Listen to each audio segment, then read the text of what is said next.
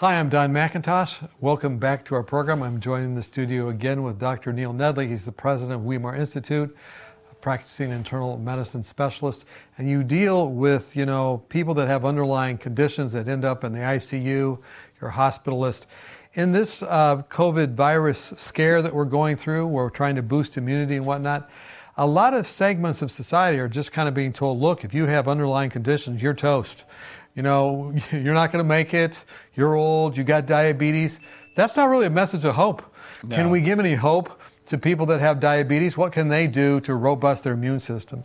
Absolutely. And it should be mentioned that a lot of people with diabetes have actually survived COVID 19 and severe infections when they come their way.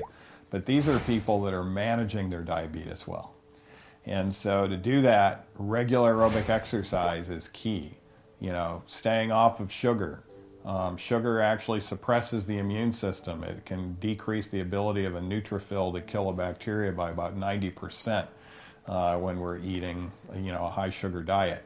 And so, how much exercise? Exercise, we would recommend a total of one hour per day of aerobic exercise. More is even better, but that's kind of uh, minimum as far as getting a nice immune stimulation effect. Before or after a meal? Sensitivities.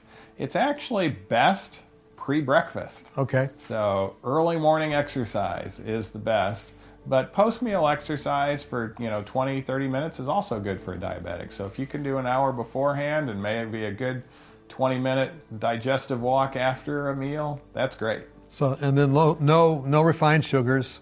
That's right. And then anything else? What else can we do for diabetics? Well, we can eat more legumes. Uh, you know, uh, legumes are great for a diabetic. They help gain control, even though they have carbs. They have soluble fiber, and that soluble fiber doesn't produce that blood sugar spike. And so we're able to get our nutrients that way and able to avoid that spike in blood sugar. So things like lentils, things like beans, things like. Yes. Those kind of things. Yes. Beans for breakfast, even. Yes, or black-eyed peas. Mm-hmm. Uh, you know, those uh, those work very well even for breakfast. They're more of a sweet um, legume, uh, and it can be very helpful. Okay, so that's just basically what we would tell any diabetic to be healthy, but especially during times of infection and whatnot. Anything else they can do? Well, uh, being out in the sun. You know, uh, sunlight itself is immune stimulatory apart from its effects on vitamin D. And we know vitamin D is very good for our immune system. But since now you can get vitamin D from pills, there have been nice comparison studies showing that when we get our vitamin D from sunlight, it's far more immune enhancing.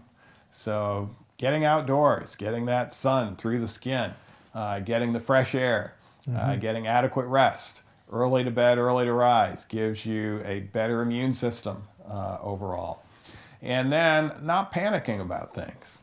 Stress know? makes your blood sugar go up. Yeah, and it also suppresses the immune system. Mm-hmm. And a lot of people that are diabetics, they are panicking, and mm-hmm. you know mm-hmm. they're staying indoors. They don't even want to go outside their home, and that's that's actually going to suppress their immune system. They need outside. They okay. need to be getting sunlight. They need to be out in fresh air, getting exercise, uh, and having that trust and confidence that mm-hmm. staying on a NEWSTART lifestyle, such as Weimar recommends, uh, will actually give them a great sense of security if they happen to come across some bad viruses.